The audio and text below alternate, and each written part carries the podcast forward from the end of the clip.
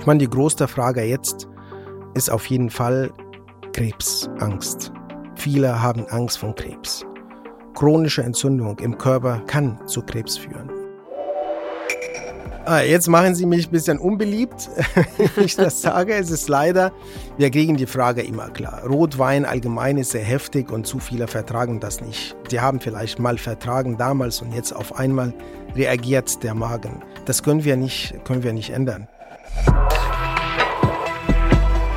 Medizin im Fokus, der Podcast, der Medizin verständlich macht und keine dummen Fragen kennt. Präsentiert von der Stiftung Hospital zum Heiligen Geist mit der Nichtmedizinerin Heike Borufka.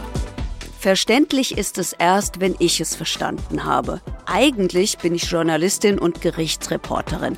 Mit Anklagen, Gesetzen und Berufungen kenne ich mich also aus. In diesem Podcast aber bin ich die Laien. Und deshalb frage ich so lange nach, bis ich es verstanden habe. Dabei nehme ich kein Blatt vor den Mund und ich stelle auch die heiklen Fragen. In der heutigen Episode geht es um Reflux. Dazu sagt das klinische Wörterbuch der Pschyrembel Rückfluss, zum Beispiel gastroösophagealer Reflux, bei dem Magenflüssigkeit in die Speiseröhre zurückfließt. Was das, was ich nicht mal aussprechen könnte, im Detail bedeutet und wie wir das in verständliche Sprache übersetzen können, das bespreche ich heute mit meinem Gast und das ist in dieser Episode Dr. Mustafa El-Shafai. Er ist Leiter des Refluxzentrums, Facharzt für Viszeralchirurgie, spezielle Viszeralchirurgie und Adipositas-Chirurgie am Krankenhaus Nordwest in Frankfurt sowie Leiter des Speiseröhrenkrebszentrums. Herzlich willkommen, Herr Dr. El-Shafai. Ja, vielen Dank. Sie haben es an meinem Gestotter gehört. Was ist Viszeralchirurgie?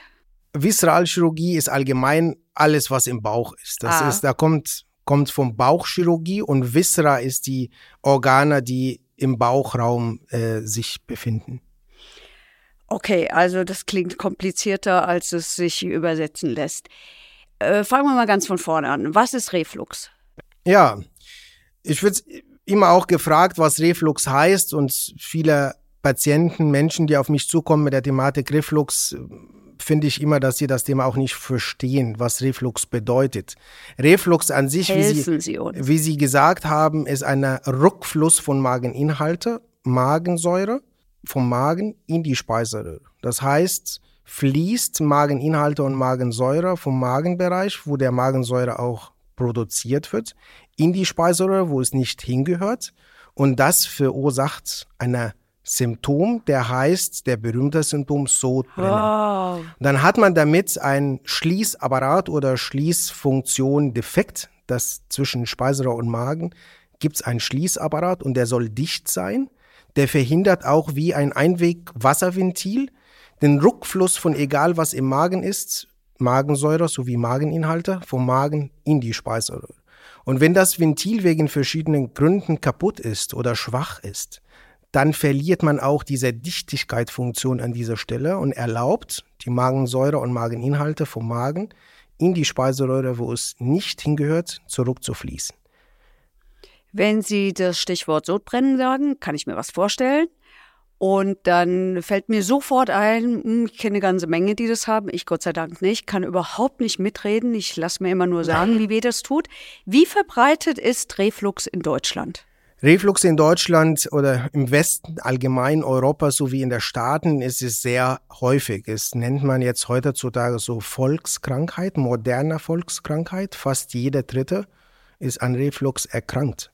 So, jetzt ist es eine Volkskrankheit. Sie sagen, jeder Dritte ist daran erkrankt. Und warum kommen die Menschen dann zu Ihnen? Also ich, ähm, man hört ja immer, gibt alle möglichen Medikamente, werfe ich was ein und dann ist wieder gut. Aber warum kommen die jetzt zu Ihnen? Eben weil es nicht immer gut wird. Das ist das Problem, dass man in der letzter Zeit spüre ich und sehe ich auch in der Sprechstunde, viele Patienten, die kommen auf uns zu und die sind relativ frustriert. Seit längerer Zeit kämpfen die mit Reflux-Symptomatik und keiner oder wenigen, würde ich sagen, nicht um zu pauschalisieren, nimmt denen wahr. Und die haben das Gefühl, dass die komplett unterversorgt oder komplett ignoriert oder keiner glaubt, dass sie auch ein Symptom haben, weil viele glauben, das Reflux oder das Sodbrennen wird jeder von uns haben, wenn man Stress hat, wenn man was falsch gegessen hat und so weiter. Das gibt's auch, dieser gelegentliche Reflux. Das ist auch physiologisch gesehen okay. Das darf auch jeder von uns kriegen, wenn man was falsch isst oder wenn man eine Stresssituation hat, dann kann auch passieren, dass der Magen sehr empfindlich und sehr sensibel auch überreagiert und produziert zu viel Säure. Das ist nicht die Refluxkrankheit, das ist nur der Sodbrennen als Symptom in dem Fall, wenn das akut auftritt basiert auf einer Situation, kommt aber nur vorübergehend. Kann sein, dass wir an unserer Stress oder an unserem Essen was, was ändern müssen oder auch mal äh, ab und zu eine Tablette brauchen und dann ist die Sache vorbei und dann geht schnell wieder weg. Aber wenn der Patient kommt und sagt, ich habe aber das nicht nur, dass wenn ich was falsch esse oder wenn ich nur Stress habe, ich habe das täglich, jeden Tag, seit Jahren kämpfe ich mit Reflux. Ich kann nicht, ich habe zu viel vom Essen umgestellt, ich kann trink kein Wein mehr, wir trink, ich, äh, haben zu viel gemacht und die, die, die sind maximal frustriert mit ihrer Versuche. Medikamente haben die genommen, es hilft denen nicht. Das ist für mich der, der klar, der klassische Refluxpatient, wo wir denen auch sehr wahrnehmen. Dafür haben wir uns ja auch sehr fokussiert an das Thema Reflux und wir haben dafür auch eine, ein Zentrum, dann nicht nur von meinen Person, aber sehr interdisziplinär. Und wir haben einen Fokus da drauf gelegt, weil wir gesehen haben, dass da einen Mangel auch gibt an die Versorgung. Die Patienten finden am Ende keinen Ansprechpartner. Zu wem soll ich gehen, wenn ich Reflux habe? Wo ich mich traue auch zu sagen, ich habe Reflux und werde ich hier wahrgenommen und werden Konsequenzen mit mir gezogen und ich werde entsprechende Therapie oder Beratung kriegen. Nur zwei Verständnisfragen. Einmal, was ist falsches Essen? Und wenn Sie sagen, so brennen ist ein Symptom, was gibt es sonst noch für welche? Es gibt zu viele Symptome von Krankheit Reflux. Das Reflux hat zwei Anteile. Es nennt sogenannte osophagiale Beschwerden oder die Beschwerden, die klassischerweise in die Speiseröhre kommen. Wenn die Säure zurückfließt vom Magen in die Speiseröhre, dann macht es wie eine kleine Wunde an die Übergangsstelle zwischen Speiseröhre und Magen und dann entzündet sich diese Stelle und daher wie eine offene Wunde kommt die Säure hoch, dann brennt. Daher kommt Sodbrennen oder brennender Schmerzen, weil der Schleimhaut von der Speiseröhre ist verletzt an dieser Stelle und dann fließt die Säure drüber, dann hat man eine klassische brennende Schmerzen. Das ist die klassische Beschwerden, wo die meisten Refluxpatienten haben. Es gibt aber auch andere Beschwerden, wie zum Beispiel Oberbauchschmerzen. Wenn das Problem nicht nur ein physiologisches Problem ist, wo die Säure zurückfließt, aber man hat, wie ich am Anfang gesagt habe, ein Dichtigkeitsproblem oder ein mechanisches Problem, dass man an der Zwerchfellmuskulatur ein Defekt hat, das nennt man Zwerchfellbruch, medizinisch gesehen heißt Hiatus hernia, dann erlaubt sich das, dass der Magen nicht nur der, der Schließapparat kaputt oder schwach wird, aber der Magen kann auch im Mediastinumbereich oder in der Brustkorbbereich hochrutschen. Und dann hat man in dieser Stelle immer wieder kommt der Patient und zeigt mir oben hier im Oberbauchbereich, dass er ab und zu nach dem Essen Druckschmerz hat. Der schmerzt oben, der kommt und geht, dieser Schmerz. Man hat zu viele Patienten gesehen, dass man genauer die Stichworte vom Patienten auch immer hört, die gleichen. Und dann es ist immer klassisch. Eine Oberbauchschmerzen kommt ab und zu nach dem Essen, kommt und geht. Und das kommt durch, dass der Magen sich hochkleidet, kommt in der Brustkorbraum und dann flutscht wieder zurück. Und diese Reibung, deswegen nennt man auch alles Gleithernia, gleitet der Magen hoch und runter und das verursacht Schmerzen. Das heißt, Symptom 1 ist Sodbrennen, Symptom 2 ist Oberbauchschmerzen. Die sind die häufigsten Symptome, die in dem Bereich kommen. Zusätzlich kann auch eine Regurgitation, das heißt eine voluminöser Reflux, wo die Patienten wirklich die Schließfunktion komplett verloren haben. Die können nachts auch nicht flach liegen. Die kommen und sagen, ich schlafe fast im Sitzen. Weil wenn ich mich hinlege, dann kommt, fließt alles zurück. Und das ist, da besteht Gefahr, dass die Säure oder die Mageninhalte, die zurückfließt oder hochfließt bis zum Halsbereich, dass die in die Lunge auch landen. Und wenn das in die Lunge landet, dann hat man die zweite Schiene und das ist die extraosophageale Beschwerden oder die Beschwerden, die nicht in die Speiseröhre oder die sich nicht auf den, das Organ Speiseröhre bezieht. Und das kommt in die Lunge. Da kriegt man, wenn die Magensäure, Mageninhalte in die Luftröhre und in die Lunge landet, dann kriegt man Lungenentzündung, kriegt man Bronchitis, kriegt man Asthma, dann hat man im Halsbereich eine chronische Schmerz. Man fühlt sich immer, wenn man aufwacht, jeden Tag wie krank. Ist man aber nicht krank, aber man hat das Gefühl, dass man krank ist.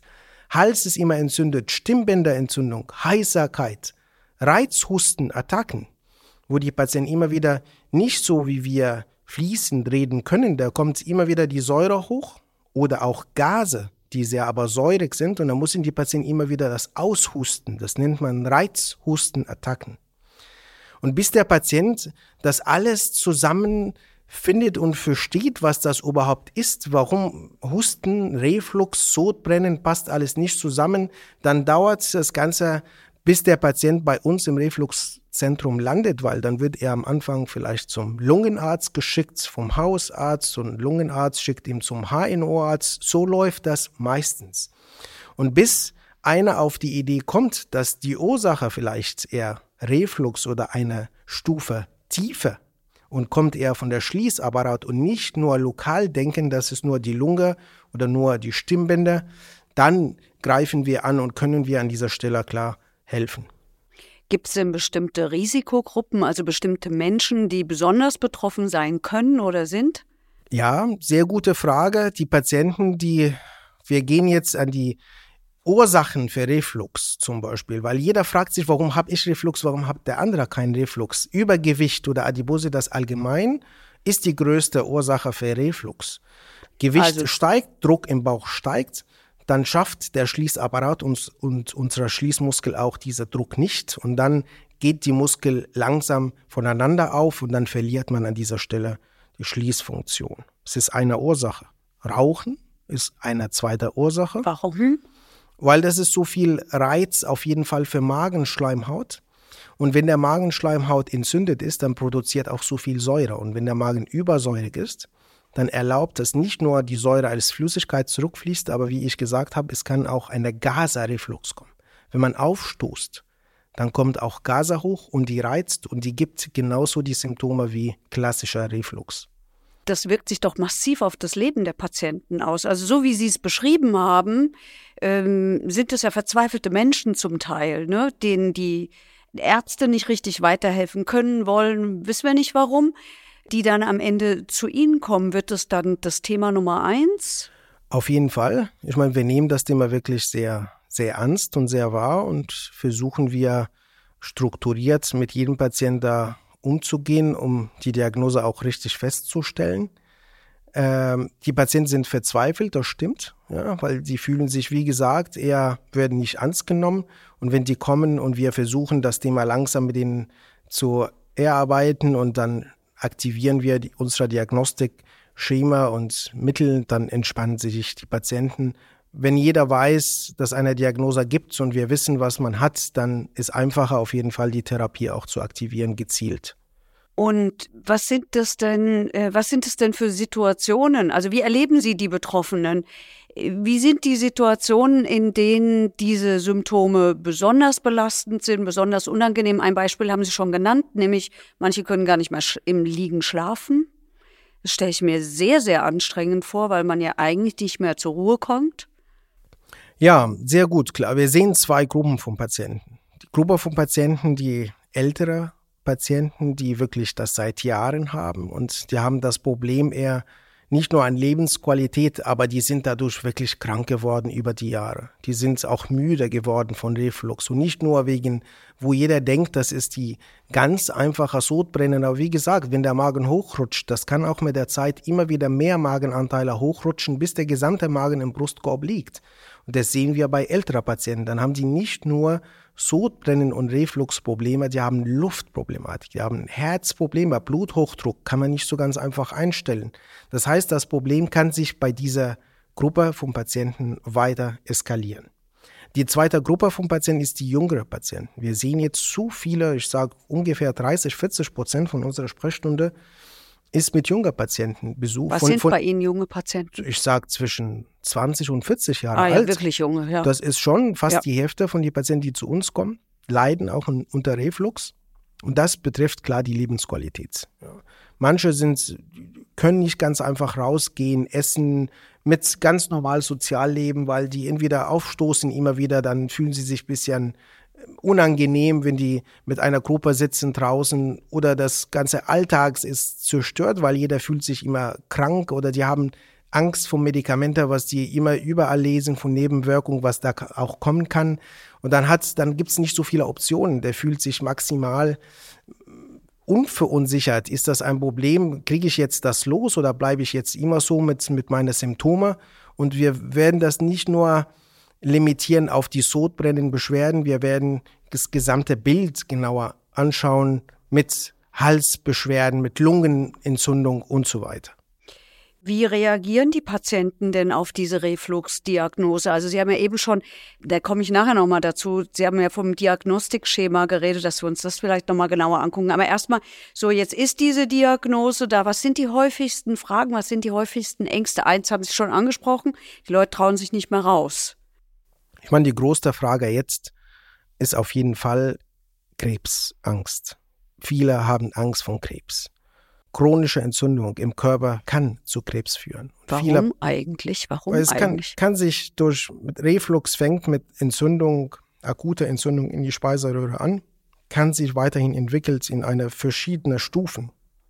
Man hat die sogenannte Refluxesophagitis oder Entzündung an die Speiseröhre und man klassifiziert das in verschiedene Stufen. Und eine Stufe davon ist eine chronische Entzündung oder Veränderung an der Schleimhaut.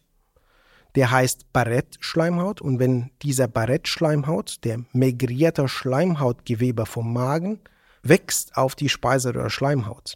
Und wenn wir auf diesen Zustand oder auf diese Situation kommen, dann haben die Patienten auf jeden Fall Angst, dass dieses Barett, Schleimhaut oder Segment in der Speiseröhre sich in einer bösartiger Form ändert in die Zukunft. Und damit haben die klar Angst und sind sie immer sehr irritiert. Man liest auch heutzutage so viel. Die Daten sind in den letzten Jahren eindeutig gewesen, vielleicht in die Staaten, wo wir sehen die ganze Literatur und die Daten, die jetzt neu äh, immer wieder auftauchen. Speiseröhre, Krebs, Risiko Nummer eins ist Reflux. Und deswegen taucht das, wenn jeder jetzt auf Google geht und schreibt, das ist, was jeder auch macht, ja, und dann schreibt, ich habe Reflux, ich habe Aufstoßen, was kann das sein? Dann liest man viel, dann poppt immer Thema Speise oder Krebs, so ist auch eine ganz aggressive, böse Krankheit. Und klar, rennen die sofort, wenn die eine Einlaufstelle finden mit Reflux-Thematik, dann rennen die sofort zu uns. Ja. Was sagen Sie denen? Also wie nehmen Sie denen die Angst?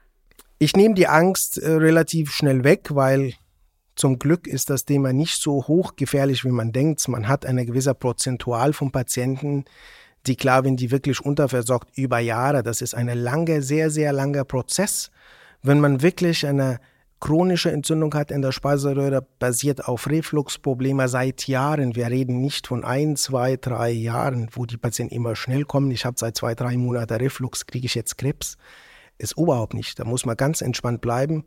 Zum Glück ist es wirklich eine ganz, ganz kleiner Prozentual. Wir reden von unter 1 Prozent von die Patienten nicht, die Reflux haben. Nochmal Vorsicht. Von die Patienten, die chronische Veränderungen an der Schleimhaut haben, die könnten oder sind in die Risikogruppe, Krebs zu entwickeln. Okay, auch hier lernen wir wieder besser nicht Dr. Google fragen, sondern lieber zu Ihnen gehen. Gibt es denn wichtige Fragen, bei denen sich ähm, Betroffene nicht trauen, sie Ihnen zu stellen? Also begegnen Ihnen, äh, Sie kennen die Krankheit, Sie kennen die Symptome, Sie kennen die Auswirkungen etc. Gibt es irgendwelche Dinge, wie zum Beispiel sexuelle Probleme oder so, die auftreten können, die Patienten, vielleicht auch gerade Jüngere, sich vielleicht nicht getrauen zu fragen? Nee, bis jetzt eigentlich nicht. Habe ich bis jetzt nicht erlebt, weil Reflux an sich beeinflusst keine sexuelle Funktion oder in dem Sinne. Das ist meistens ist eher Lebensqualitätsprobleme. Aber ich habe die Frage interessanterweise bis jetzt noch nicht gestellt. Ah, da sehen Sie mal, da sehen Sie mal, wo ein Google hinführt. Deswegen gehen wir zu Ihnen und fragen genau. auch Sie. Wie entwickelt sich die Erkrankung denn, wenn sie nicht diagnostiziert wird oder wenn sie gar nicht behandelt wird? Also weil sie nicht diagnostiziert ist, kann sie ja dann auch nicht behandelt werden. Ja, wenn Refluxprobleme und nicht diagnostiziert oder ignoriert wird, kann sich, wie gesagt, weiterentwickeln von einer ganz leichter, banaler Entzündung an der Speiseröhre, wo man ganz simpel mit kleiner Tipps und Tricks vielleicht auch mit Medikamenten behandeln können. Dann kann sich weiter eskalieren in einer aggressive Entzündung, dauert länger die Therapie. Vielleicht ist man gezwungen, doch eine chirurgische Option anzubieten. Und vielleicht kriegt man am Ende auch eine chronische Probleme, entweder Strukturen, Stenosen, Verengung an der Schleimhaut, an der Speiseröhre. Und dann kriegt man damit chronisch lebenslang ein Problem, den wir früherzeitig heutzutage so schnell und ganz simpel auch vermeiden können. Bevor wir zu Behandlung, Prävention und sowas kommen, äh, noch eine Frage, weil Sie es angesprochen haben. Diagnostikschema. Was ist das? Aber wir haben hier intern, aber es, ist, es gibt es klar in der Leitlinie, deutsche Leitlinie, sowie auch weltweit und amerikanische Leitlinie, wo wir alle auch verfolgen. Aber es gibt immer so Eskalationsstufen. Nicht jeder Patient, der zu uns kommt mit Reflux, wird alle Diagnostik bekommen. Jeder denkt, ich habe online gelesen, es gibt eine Säurermessung, es gibt eine Manometriemessung, es gibt Magenspiegelung, jeder will alles haben. Manometrie, was ist das? Ich, Manometrie ist, ist, äh, ist eine Druckmessung, so eine Sonder wird durch die Nase eingeführt und die kann eine Druckmessung führen. Das heißt, man kriegt ein Feedback, wie die Ventile in die Speiseröhre, wie die Speiseröhre sich verhält, wie die Speiseröhre sich bewegt, hat man vielleicht anderer Krankheit, die genau die gleichen Symptome auch uns zeigen. Es gibt eine andere Diagnostikmittel, der heißt eine pH-Metrie-Messung. Das ist genauso auch wieder eine Sonder, wird durch die Nase eingeführt, die bleibt für 24 Stunden im Magen und die misst über 24 Stunden die Säure im Magen sowie in die Speiseröhre und gibt uns ein Feedback. Ist das unangenehm? Das ist auf jeden Fall unangenehm ja, und ist auch so. invasiver Verfahren, klar.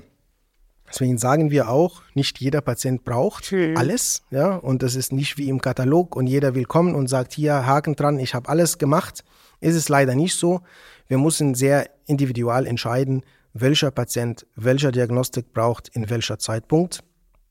Nicht, dass wir auch unsere Ressourcen sowie die Patienten mit invasiver Verfahren äh, gefährden. Jetzt vielleicht nochmal eine Frage dazu. Also Diagnostik angewandt, äh, wir haben darüber geredet, ähm, dass jemand behandelt werden muss und was passieren kann, wenn er nicht behandelt wird. Das heißt, der Körper selber schafft das nicht alleine. Also Reflux heilt sich nicht von selbst wie ein Schnupfen. Ich meine, die klassische gelegentliche Sodbrennen, wie wir gesagt, die immer basiert auf Situationen, Stress, Essen und so, was kommt, der Körper schafft das von alleine, wenn wir auch uns gut verhalten. Aber der chronische Reflux als Krankheit, und wir müssen dann, gibt es einen großen Unterschied zwischen Reflux als Krankheit, und das ist eine chronische gastroesophageale Refluxerkrankung, und gibt es nur einen Reflux als Symptom oder als Sodbrennen. Der klassische, ganz simple Reflux, wie gesagt, der auf nur Situationen kommt, das schafft unser Körper von alleine der chronische Refluxerkrankung, wo ein mechanisches Problem dahinter auch steckt, wie Schwäche an der Schließapparat, das schafft unser Körper meistens von alleine nicht. Und kann ich irgendwas äh, tun, also jetzt mal fernab von nicht rauchen und nicht zu dick sein, ähm, um diese chronische Variante zu verhindern? Auf jeden Fall. Was mache ich? Mein Lebensstil auf jeden Fall mit Sport, gesunder ernähren. Warum Sport? Weil Bewegung stimuliert auf jeden Fall unser Verdauungssystem. Okay. Bewegung stimuliert unser Magen, damit er schnell sich entleert. Deswegen empfehlen wir immer, ist immer sehr gesund nach dem Essen, dass man, wenn man kurz halbe Stunde spazieren geht, dann stimuliert man. Die Durchblutung wird deutlich besser. Der Magen kann sich besser bewegen. Der Magen kann sich besser entleeren. Und der wenn der Magen sich besser entleert, dann funktioniert unser System, Verdauungssystem insgesamt viel besser gesunder ernähren und vor allem nachts versuchen vom Schlafengehen mit Abstand mindestens drei Stunden nicht essen. Dann geht man ins Bett mit leeren Magen. Das ist auf jeden Fall. Drei Stunden reichen? Drei, drei Stunden ich rechne reichen. gerade, ja. Ja, drei Stunden reichen. Trinken Wasser und so geht, aber versucht man immer Pause, drei Stunden vom Schlafen gehen, nicht zu essen. Und allgemein, die allgemeine Tipps, klar, beim Ernährung, ja. Ich meine, Fett, alles, was fertig ist, was gefriert, was mit Öl, was die ganze Fast Food und so weiter, das sollte man auf jeden Fall allgemein vermeiden. Aber wir haben doch gelernt, dass die mediterrane Küche so gesund ist und die kocht ja nur mit extrem viel Olivenöl. Ja, Olivenöl ist nicht ungesund. Man hat nicht davon gesprochen, Olivenöl ist gesund. Zählt nicht unter Fett? Olivenöl an sich ist ein gesunder Fett, weil Olivenöl stimuliert und hilft auch unser Verdauungssystem. Ja, deswegen ist es gibt so viele Tipps, wie man liest oder fragt. Ich bin auch Ernährungsmediziner und äh, wenn man sagt, ganz in der Früh, wenn man aufsteht, wenn man so einen Löffel Olivenöl nimmt, schmeckt nicht ganz gut, aber das hilft auf jeden Fall unserer Verdauung. Was macht denn das Olivenöl? Das Olivenöl stimuliert unsere Magen-Darm-Trakte, stimuliert die Bewegung, kleidet unsere Magenschleimhaut und schützt auch gewisserweise von die Magensäure. Es ist keine Irritation, weil es ist ein natives Olivenöl, es ist gesunder alles, was man in ein Öl, was gefriert oder ein, ein gekochtes oder gebraten, das ist eine, ein, ein Öl, der verarbeitet ist und der wird von einer gesunder Öl auf ungesünder Fett auf jeden Fall in unserer Körper verdaut. Also wenn ich Sie richtig verstehe, dann macht das sehr wohl einen großen Unterschied, wie ich mich ernähre. Jedenfalls in Bezug auf Reflux. Auf jeden Fall. Das ist die Therapiestufe oder Linie 1. Wir gehen immer direkt an Ernährung und wir versuchen immer anzuschauen, genauer, wie die Patienten sich ernähren und wie und wo können wir angreifen und anpassen, modifizieren und so weiter. Sowohl präventiv, wenn ich Sie richtig verstehe, als Alle, auch wenn die Patienten schon erkrankt sind. Alles genau. Was würden Sie denn den Menschen oder andersrum, haben Sie, haben Sie Ratschläge für die Leute, ähm, also wir haben schon gesunde Ernährung, bewegt euch. Gibt es noch irgendwas?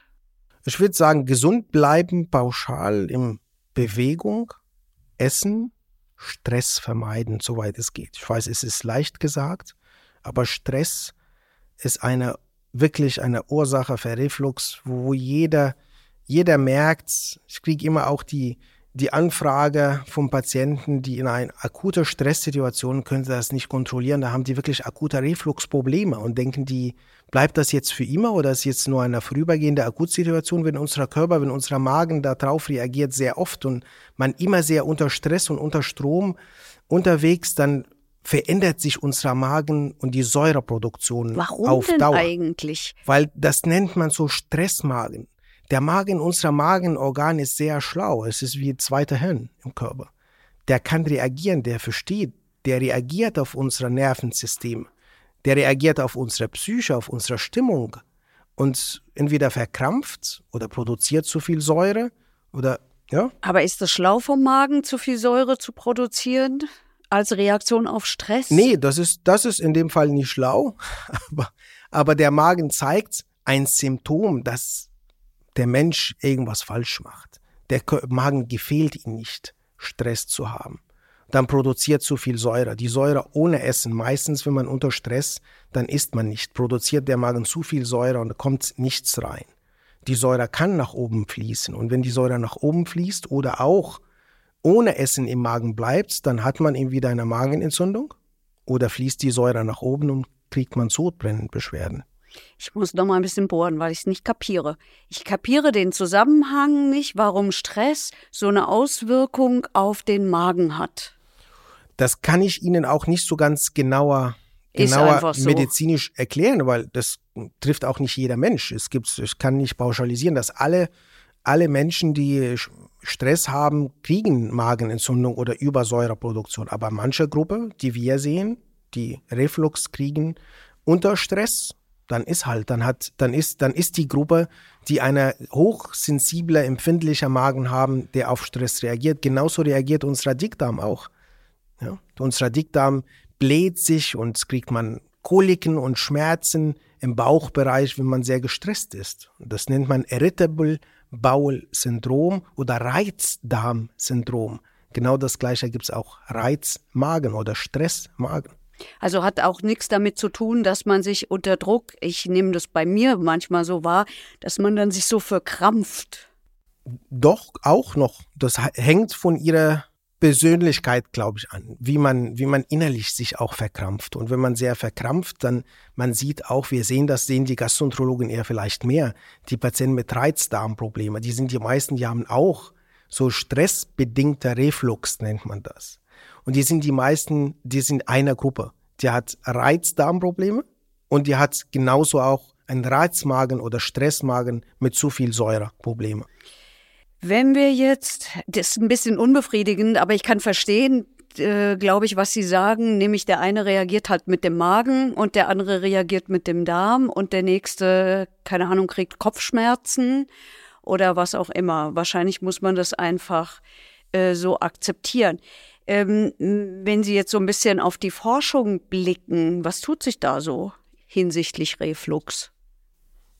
es tut wirklich, tut sich sehr, sehr viel in den letzten Jahren. Wir haben in, ich meine, weltweit, in, in USA hat sich eine, eine Gesellschaft neu gebildet, alleine wegen gutartiger Forgat Society nennt man das. Und das geht um Reflux, Hauptsache Reflux. Das Thema wird meistens in die ganz normale chirurgische Gesellschaft nicht so ganz eher präsent dargestellt. In Europa haben wir auch seit jetzt drei Jahren auch so eine, eine Schwester-Society oder Gesellschaft gegründet, alleine wegen Reflux. Es tut sich viel. Wir beschäftigen uns momentan sehr intensiv in den letzten fünf Jahren mit der Thematik Reflux. Wir versuchen, das Thema genauer zu studieren, die Risiken zu studieren. Es hat sich so viel in der Therapiewelt noch getan. Wir haben so viele mehr Optionen, auch in der chirurgischen Welt, im Angebot gegen Reflux. Wenn Sie sagen, in den letzten Jahren ist das so, warum ist es denn erst jetzt angekommen? Warum hat da vorher keiner drauf geschaut? Ich glaube, das hat mit der Versorgungs vielleicht System zu tun, dass man das Thema war schon war war existent auf jeden Fall, aber man hat nicht die moderne Technik vielleicht um das Thema Reflux um eine eine sehr elegante minimalinvasive Lösung für die Patienten anzubieten. Man hat keinen kein Angebot gehabt, keine klare Therapielinie gehabt.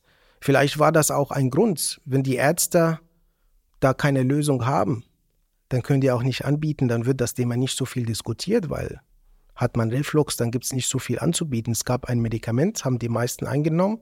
Entweder hat es geholfen oder hat es nicht geholfen. Wenn die Patienten da frustriert waren und keine Hilfe war, dann gab kein anderer Weg. Der andere Weg war ein großer Eingriff mit Riesenschnitt. Waren die Nachteile oder Probleme davon viel mehr alles ohne OP? Und jetzt in den letzten Jahren hat sich die Chirurgie, muss ich sagen, auch im Vordergrund so viel entwickelt. Hat sich so viel entwickelt in der minimalinvasiven Welt. Und dann hat sich der Tür wieder eröffnet. Und dann haben wir so viele Optionen. Wir haben mehr verstanden, die Mechanik, wie der Schließapparat oben funktioniert. Es gab so viele innovative Implantate und Einsätze in der chirurgischen Welt. Wir haben uns sehr intensiv. Was wird da implantiert?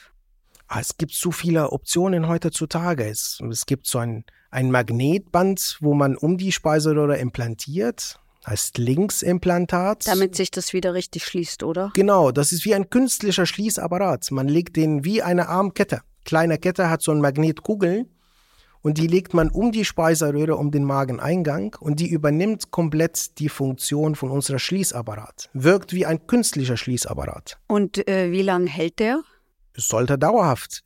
Sollte halten. dauerhaft. Ja, wir hatten ja in der vergangenen Folge ähm, bei der Arthrose gelernt, dass Gelenke zum Beispiel nicht dauerhaft halten. Ja, genau. Aber in dem Fall sollte eigentlich dauerhaft. Das gibt es nicht seit vielen Jahren. Es existiert seit ungefähr 13, 14 Jahren. Das heißt, damit habe ich die Erfahrung und ich kann nur berichten von die 13, 14 Jahre. Es gibt auch andere Optionen, waren auf dem Markt, wieder verschwunden. Es gibt jetzt so ein neuer Verfahren, äh, so ein Ball, wo man platziert, um den Mageneingang oben, um den zu verengen, zu verstärken. So viele in der Industrie gibt es Menschen, die beschäftigen sich sehr mit der Thematik Reflux. Gibt es uns auch Signal, dass das Thema anders wahrgenommen wird. Und wonach entscheiden Sie denn, ob es diesen Ball gibt, der das äh, enger macht oder dieses Magnetteil, muss ich jetzt leider sagen, weil genau. ich vergessen habe, wie es heißt?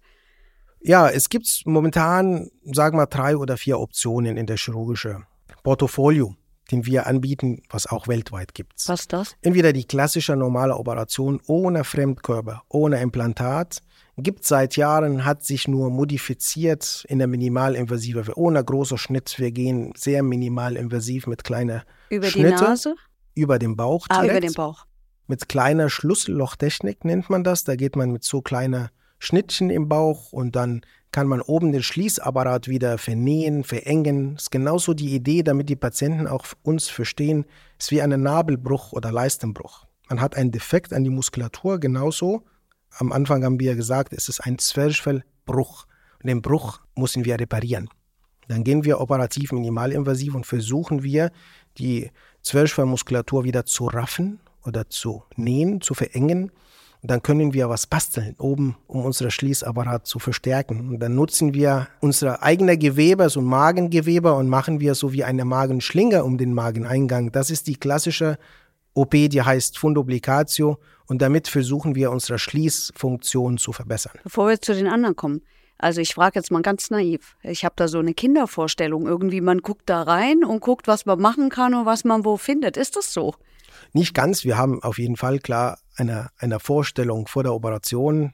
Durch die ganze Diagnostik, die wir durchführen, dann gehen wir in den Bauchraum rein mit einem Plan. Das heißt, wir gehen nicht und experimentieren. Wir haben schon einen Plan ah, nee, habe ich gar nicht so wie experimentieren verstanden. Das fand ich eigentlich. Nee, wir haben schon meistens einen Plan und wissen wir schon und besprechen wir mit unserer Patienten auf jeden Fall, welcher Plan wir vorhaben und welcher Verfahren ist auch für die Patienten geeignet. Da wir jetzt verschiedene Verfahren haben, dann macht die Sache auch sehr individualisiert. Das heißt, es wird, gibt es für jeden Patient ein individuelles Konzept, der für ihn am besten auch passt. Ja? Und es gibt uns mehr Optionen. Es gibt reversible Verfahren, es gibt nicht reversible Verfahren. Es hängt vom Alter, vom Bruch größer zu tun, es hängt von Patientenakzeptanz und so viele Faktoren geben. Aber wenn wir mehrere Optionen haben, umso besser, um unsere Patienten auch mehrere Optionen anzubieten. Ich glaube, jetzt bin ich Ihnen dazwischen gegangen. Sie wollten eigentlich noch mehrere andere Methoden nennen, oder? Die sind die drei Methoden, Okay. die wir besprochen haben. Entweder nutzt man eigene Gewebe mit der Fundoblicatio, da gibt es die Magnetkette, das ist komplett künstlicher. Schließapparat oder den Ball. Es gab damals auch so eine Stimulation, gab die Idee, dass man zwei wie ein Schrittmacher, Speiseröhre Schrittmacher und dann hat man, so weit waren wir schon, da haben wir zwei Elektroden in die Speiseröhre-Muskulatur. Das stimuliert die Muskel in der Schließapparat, um den zu verstärken. Das ist genauso, wenn die ins Fitnessstudio gehen, da gibt es diese EMS-Muskelstimulation.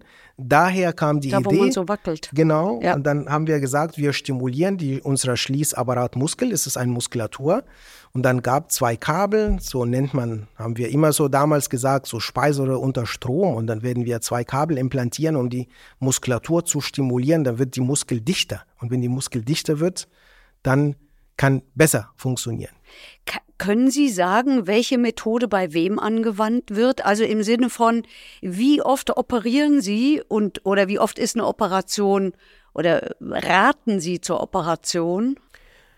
Ich sage es Ihnen allgemein, wir sehen in unserer Sprechstunde ungefähr 1200 Patienten pro Jahr. Von die 1200 Patienten pro Jahr, die wir sehen, operieren wir ungefähr 250. Das heißt, wir reden von 10, 15 Prozent von unserer Patienten, die wir in der Sprechstunde sehen, qualifizieren sich, sage ich so, für eine chirurgische Intervention. Sind das sozusagen die Härtefälle, wo nichts anderes mehr geht? Genau. Ja, sind- so muss man es genau, schon verstehen. Genau. Wenn Sie ähm, unseren Hörerinnen und Hörern irgendwas mit auf den Weg geben wollten, also außer Leute, wenn ihr nicht, äh, wenn ihr immer Sodbrennen habt und die, all die anderen Symptome oder all die anderen Symptome und keiner glaubt euch, kommt zu uns, vermute ich mal, ist, ist einer der Ratschläge. Was würden Sie denn raten für den Alltag? Was geben Sie denen mit? Ich würde raten, versuchen Sie entspannter, gesunder zu leben, versuchen Sie an Ihrer Bewegung zu, zu konzentrieren. Bewegung, Sport ist ganz wichtig. Essen und Gewicht ist ganz wichtig. Die Folgeproblematik von Gewicht sind erheblich und davon ist Reflux Und äh, äh, Stress, Stress, Stress, da muss man wirklich sagen, das, was wir, deswegen sehen wir die jüngeren Patienten und das tut mir immer sehr leid, dass wir sehen, wirklich 20 Jahre alt Patient kommt mit Reflux. Da muss man wirklich an unserer Stressniveau richtig aktiv zu arbeiten. Und nun bieten Sie diese Sprechstunde an, haben Sie ja gesagt. Ne? Sie beraten die. Ist das regelmäßig? Genau, die Sprechstunde wird bei uns zwei Tage die Woche regelmäßig. Und die ist interdisziplinär, wie gesagt. Das heißt, wird von Chirurgen sowie von Gastroenterologen zusammen angeboten. Okay.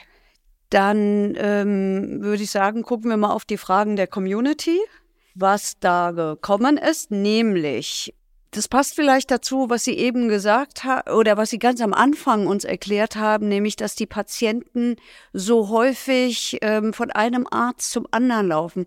Das würde ja dem widersprechen, was man sonst immer geraten bekommt, ne? vor Operationen oder wirklich größeren Sachen, hol dir mal eine Zweitmeinung.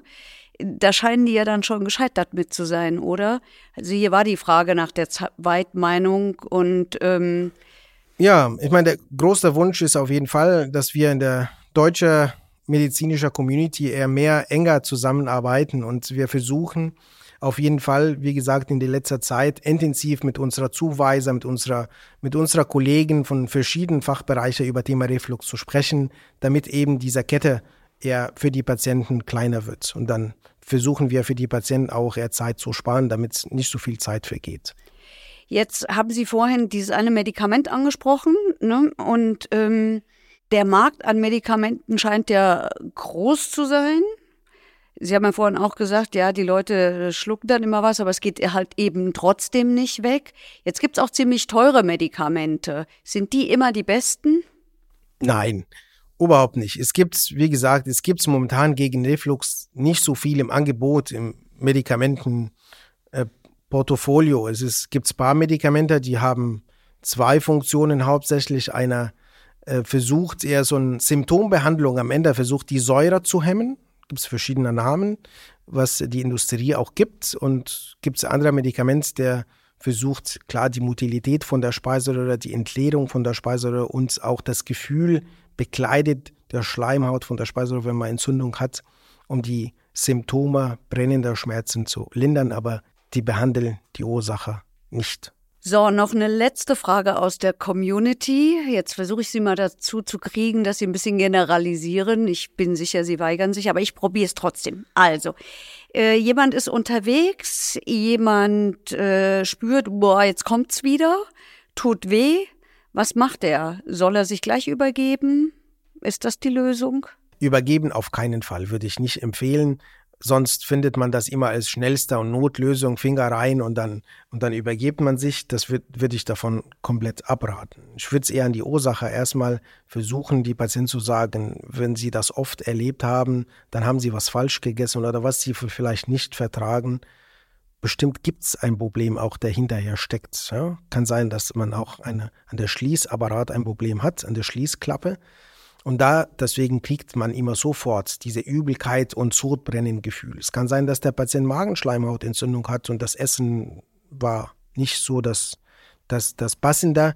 In dem Moment, dann muss auf jeden Fall untersucht werden und diagnostiziert werden, um für die Zukunft das zu vermeiden. Aber übergeben nochmal auf die Frage, keine das soll auf Idee. keinen Fall ist keine Lösung. Ja.